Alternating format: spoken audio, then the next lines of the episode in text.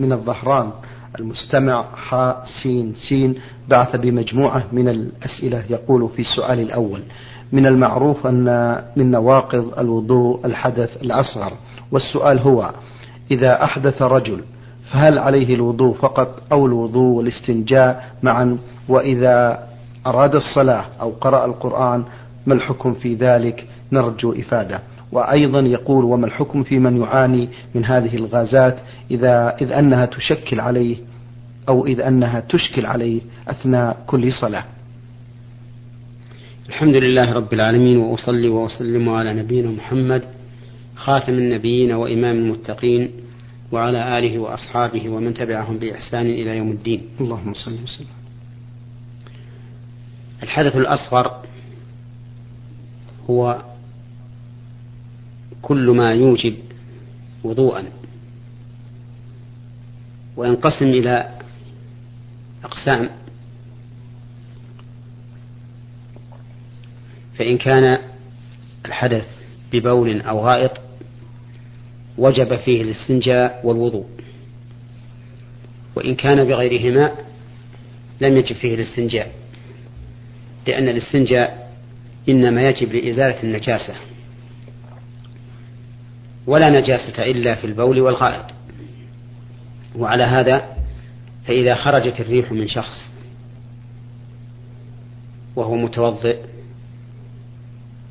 فليس عليه إلا أن إلا إلا الوضوء وهو غسل الوجه واليدين ومسح الرأس وغسل الرجلين.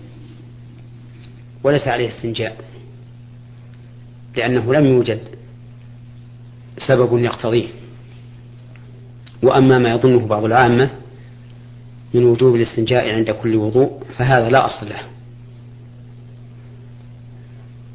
وأما ما ذكر السائل من الغازات التي تحدث له أثناء صلاته فإن هذه الغازات لا تؤثر شيئا إذا لم تخرج.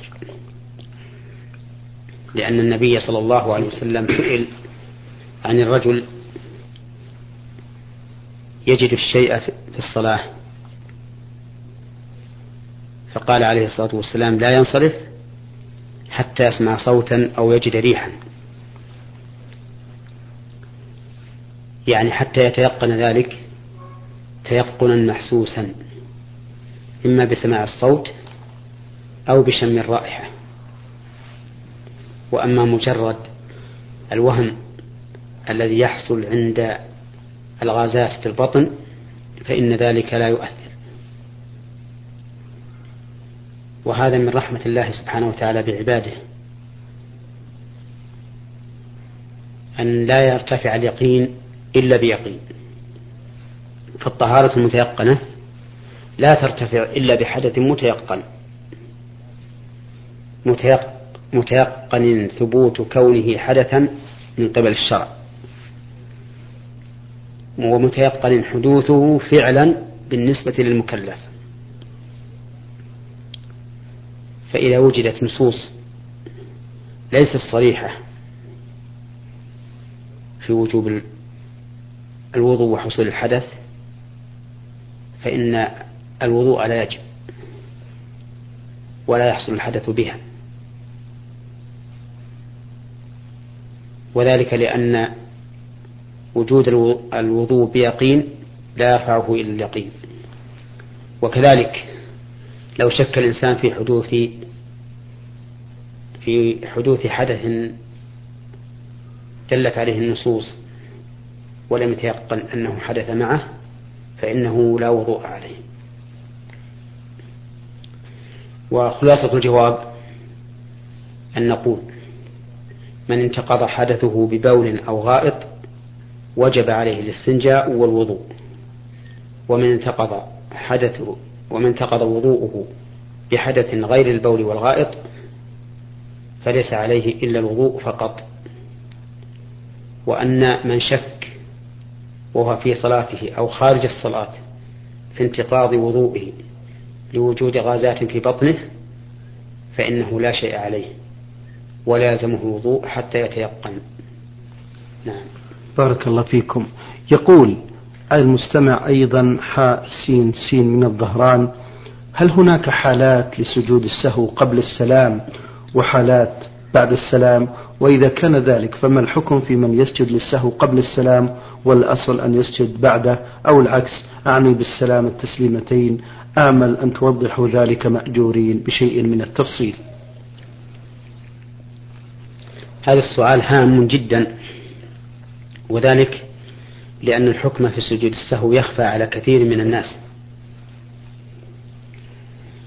والواجب على المرء أن يتعلم من دينه ما يقوم به دينه لا سيما في هذه المسألة ولا سيما في, في الأئمة. سجود السهو سببه إما زيادة أو نقص أو شك. فأما الزيادة فيكون السجود فيها بعد السلام وأما النقص فيكون السجود فيه قبل السلام وأما الشك ففيه تفصيل. إن بنى على ظن فالسجود بعد السلام وإن بنى على شك فالسجود قبل السلام. هذه القواعد العامة في السجود. لو سمحت فضيلة الشيخ أعد القاعدة؟ أي نعم تأتي بالتفصيل. فأما الزيادة فمثل أن يزيد الإنسان ركوعا بأن يركع مرتين أو سجودا بأن يسجد ثلاث مرات. أو قياما بأن يقوم إلى الخامسة في الظهر مثلا ثم يذكر. أو إلى الرابعة في المغرب ثم يذكر. أو إلى الثالثة في الفجر ثم يذكر. ثم يذكر. ويرجع. هذه الزيادة إذا حصلت من الإنسان نسيانا فإنه يسجد بعد السلام.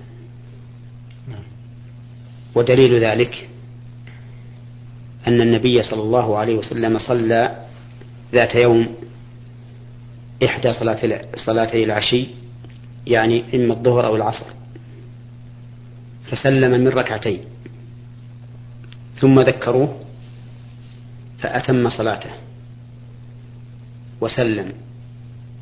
ثم سجد سجدتين بعد السلام. والزيادة هنا زيادة السلام.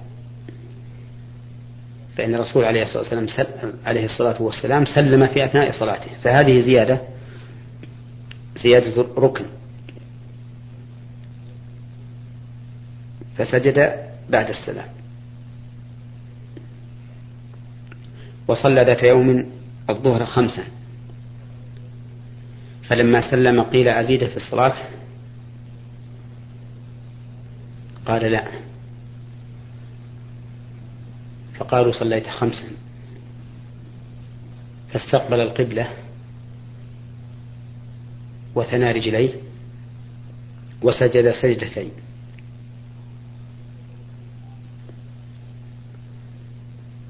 ووجه كون السجود للسهو بعد السلام في الزيادة أن لا يجتمع في الصلاة زيادتان. الزيادة التي سهى فيها وزيادة السجدتين. فكان من الحكمة أن تكون السجدتان بعد السلام. وأما النقص فهو أن ينقص الإنسان واجبا من واجبات الصلاة. فإذا نقص واجبا من واجبات الصلاة فسجود السهو فيه قبل السلام. ودليل ذلك أن النبي صلى الله عليه وسلم صلى الظهر ذات يوم فقام من الركعتين ولم يجلس. يعني لم يجلس للتشهد الأول. فلما قضى الصلاة وانتظر الناس تسليمه سجد سجدتين ثم سلم. ومثل ذلك لو أن الإنسان نسي أن يقول سبحان ربي العظيم في الركوع أو نسي أن يقول سبحان ربي الأعلى في السجود أو نسي تكبيرة من التكبيرات سوى تكبيرة الإحرام. فإنه يسجد قبل السلام لأن ذلك عن نقص. والحكمة من كون السجود عن النقص قبل قبل السلام هو أن الصلاة نقصت بهذا النقص. فكان من الحكمة أن يكون جبر النقص قبل الخروج منها. وأما الشك وهو السبب الثالث لسجود السهو فإن بنى الإنسان فيه على الظن فالسجود بعد السلام. وإن بنى على الشك فالسجود قبل السلام.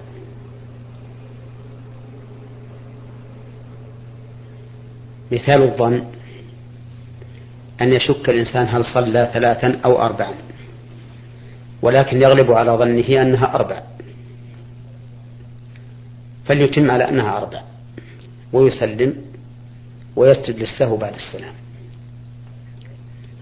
أو شك هل هي أربع أو ثلاث؟ فغلب على ظنه أنها ثلاث. فليأتي بالرابعة وليسلم وليسجد بعد السلام. ودليل ذلك حديث ابن مسعود رضي الله عنه. أن النبي صلى الله عليه وسلم أمر عند الشك أن يتحرى الصواب ويتم عليه ثم يسلم ثم يسجد سجدتين. والحكمة من ذلك أن هذا الشك الذي طرأ عليه وفيه ظن راجح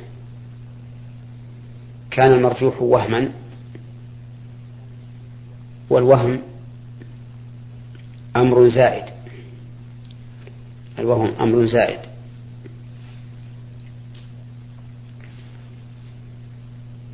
ولذلك كان السجود فيه بعد السلام. وأما البناء على الشك وهو إذا لم يترجح عنده شيء فيبني على اليقين وهو الأقل. ويسجد سجدتين قبل أن يسلم. مثال ذلك رجل شك هل صلى ثلاثا أم أربعا ولم يترجح عنده شيء فإنه يبني على الأقل وهو الثلاث ويأتي بالرابعة ويسجد للسهو قبل أن يسلم. يأتي بالسجود قبل أن يسلم. لأن النبي صلى الله عليه وسلم قال إذا شك أحدكم في صلاته فلم يدري كم صلى أثلاثا أم أربعا فليطرح الشك وليبني على ما استيقن ثم ليسجد سجدتين قبل أن يسلم. والحكمة من ذلك أن هذا الشك الذي حصل له لم لم يؤثر شيئا في الواقع. ذلك لأن الزيادة موهومة. غير غير مضمونة ولا غالبة على الظن. فكان الشك فكان السجود فيها قبل السلام لأن هذا نوع من نقص الصلاة. فتبين بذلك الآن أن أسباب سجود السهو ثلاثة زيادة ونقص وشك وأن الزيادة يكون السجود فيها بعد السلام. والنقص يكون السجود فيه قبل السلام والشك إن غلب على ظنه ورجح أحد الطرفين فالسجود بعد السلام وإن لم يغلب على ظنه أحد الطرفين فالسجود قبل السلام ولكنه يبني في هذا الحال على المتيقن وهو الأقل. نعم. بارك الله فيكم. إذا بعض العامة يا شيخ محمد يقولون بأنك مخير سواء بعد السلام أو بعد قبل السلام. نعم. والآن ذكرتني في السؤال فقرة. نعم. يقول فيما إذا سجد قبل السلام في سجود قبل محله بعد السلام أو بالعكس. نعم. نقول إن أكثر أهل العلم على أن كون السجود قبل السلام أو بعده من باب الأفضلية فقط وليس من باب الوجوب. وبناء على ذلك فإنه لو سجد فيما, قبل فيما محله قبل السلام بعد السلام أو فيما محله بعد السلام قبله فلا إثم عليه. طيب. ولكن ذهب بعض أهل العلم ومنهم شيخ الإسلام ابن تيمية إلى أن ما كان محله قبل السلام يجب أن يكون قبل السلام وما كان محله بعد السلام يجب أن يكون بعد السلام. وبناء على ذلك فإن الإنسان لو سجد قبل السلام فيما محله بعده أو بعد السلام فيما محله قبله لكان بذلك آثما. وأما ما أشرت إليه من قول العامة أن الإنسان مخير فهذا لا أصل له. طيب. ولا وجه له من من, من, من حيث الأدلة الشرعية. بل الأدلة الشرعية تدل على أن لكل محل على أن لكل محلا. ولكن هل هذا المحل على سبيل الوجوب أو على سبيل الأفضلية؟ فيه الخلاف الذي ذكرت. بارك الله فيكم. نعم. المستمع حاء سين سين من الظهران أيضا في سؤال الثالث يقول ما المقصود بقاعدة الاستصحاب ومتى يؤخذ بها وهل يلزمني الأخذ بها أم أنا مخير؟ المقصود بقاعدة الاستصحاب البناء على الأصل. نعم. يعني أن الأصل الثابت يجب استصحابه إلا بدليل يرفعه. فمثلا لو توضأ الإنسان ثم طرأ عليه شك هل أحدث أم لا فإنه لا يلتفت لهذا الشك استصحابا للأصل الذي هو الوضوء. ولو أحدث الإنسان ثم أراد الصلاة وشك هل توضأ بعد حدثه أو لا فإنه يجب عليه الوضوء استصحابا للأصل وهو الحدث. وهذه القاعدة لها أصل. في قول رسول الله صلى الله عليه وسلم حين سئل عن الرجل يجد الشيء في صلاة في الصلاة فقال لا ينصرف حتى يسمع صوتا أو يجد ريحا فإن هذا استصحاب للأصل وهو بقاء الوضوء. حتى يتبين زواله. ولها أي لهذه القاعدة أدلة كثيرة يعرفها المتأمل في كتاب الله وسنة رسوله صلى الله عليه وسلم. نعم. بارك الله فيكم. هذا مستمع المستمعة للبرنامج عائشة إبراهيم أه تسأل وتقول في سؤالها هذا هل التسبيح بالمسبحة بدعة؟ وكما يقولون بأنها بدعة حسنة. وهل في الإسلام بدعة حسنة؟ نعم. التسبيح بالمسبحة لا نقول إنه بدعة لأن التسبيح لا يقصد به التعبد. قصدي لأن عقد التسبيح بالمسبحة لا يقصد به التعبد إنما يقصد به ضبط العدد فهو وسيلة وليس بغاية. وعلى هذا فلا نقول إنه بدعة ولكننا نقول إن التسبيح بالأصابع أفضل لأن هذا هو الذي أرشد إليه رسول الله صلى الله عليه وسلم في قوله اعقدن بالأنامل فإنهن مستنطقات. وهذا يدل على أن الأفضل العقد بالأنامل لأنها سوف تشهد يوم القيامة بالعمل الذي حركت به. والتسبيح بالمسبحة فيه شيء. أولا أنه خلاف ما أرشد إليه النبي صلى الله عليه وسلم. وثانيا أنه قد يجر إلى الرياء كما يشاهد من بعض الناس الذين يتقلدون مسابح في أعناقهم في المسبحة ألف خرزة كأنما يقولون للناس انظروا فإننا نسبح ألف مرة فهو يحمل على الرياء. ثالثا أن الذي يسبح بالمسبحة يغفل قلبه تجد قلبه غافلا. يفرط هذا الخرز وعيناه تدوران يمينا وشمالا وقلبه أيضا يتجول يمينا وشمالا فاستعمال المسبحة أقرب إلى الغفلة من استعمال الأصابع. ولهذا ينبغي للإنسان أن يعقد التسبيح بأصابعه والأفضل أن يكون ذلك باليد اليمنى. وإن عقد باليدين جميعا فلا بأس. نعم. نعود إلى رسالة المستمع من الباحة سعد علي من متوسطة المثواه أيضا من استعرضنا سؤالا له وبقي له هذا السؤال يقول بأنه يحب قراءة القرآن حبا عظيما والحمد لله. ويقول أنا لا أجيد الحقيقة القراءة جيدا. وفيه شباب أحسن مني في قراءتهم لكنهم لا يطبقون أحكامه ويقولون لو أنتم طوع لكنت أحسن منا فما رأي فضيلتكم في ذلك؟ أرى أن الفائدة من قراءة القرآن هو تدبر القرآن والاتعاظ به والعمل به فأنت أحق منهم بالقرآن وذلك لأنك تعمل به حسب ما قلت. ومعلوم أن الذي يجيد قراءة القرآن ولكنه لا يعمل به يكون شبيها بمن قال الله فيهم مثل الذين حملوا التوراة ثم لم يحملوها كمثل الحمار يحمل أسفارا فالحامل سيء والمحمول حسن فقل لهم إذا قالوا لك مثل هذا القول قل وأنتم لو كنتم من أهل القرآن لعملتم به.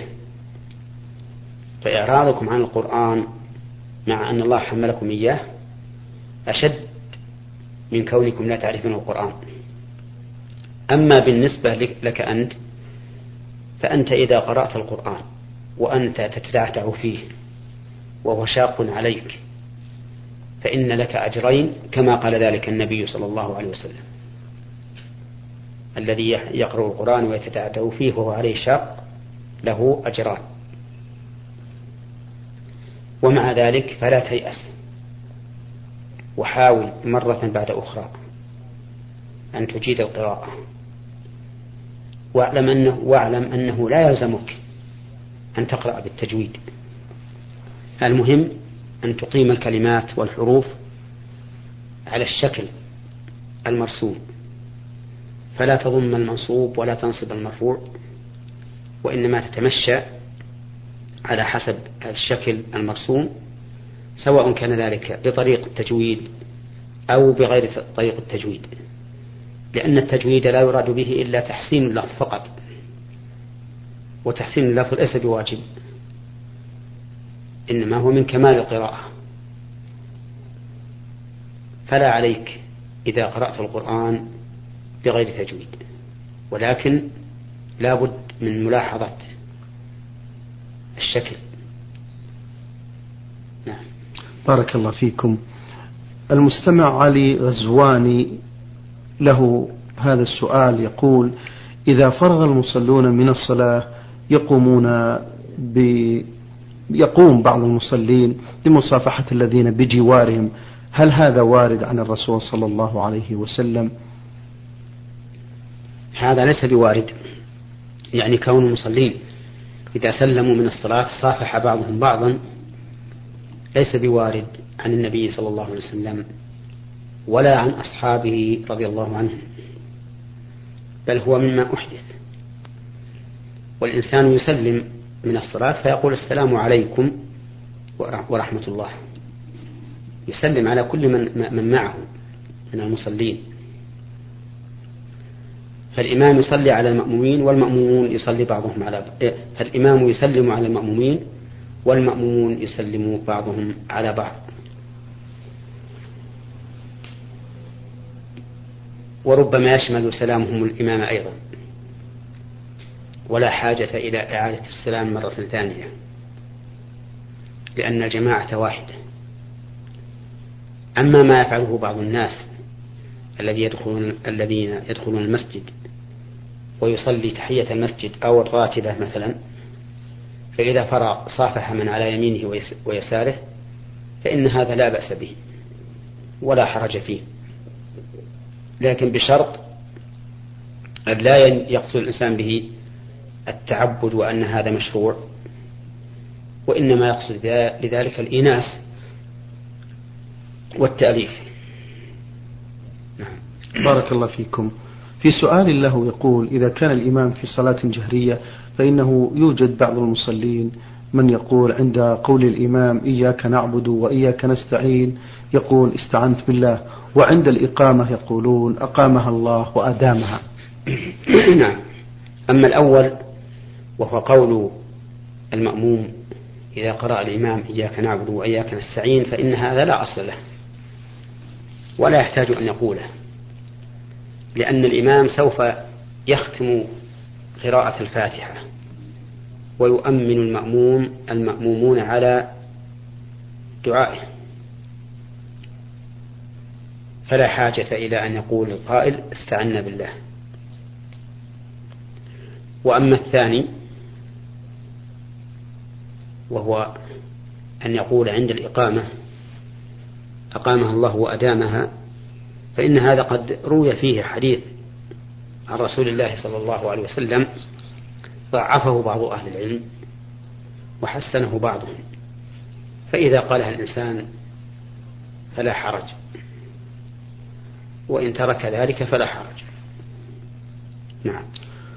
شكر الله لكم فضيلة الشيخ وبارك الله فيكم وفي علمكم على ما بينتم لنا وللإخوة المستمعين الكرام. إخوتنا الأكارم انتهت حلقة هذا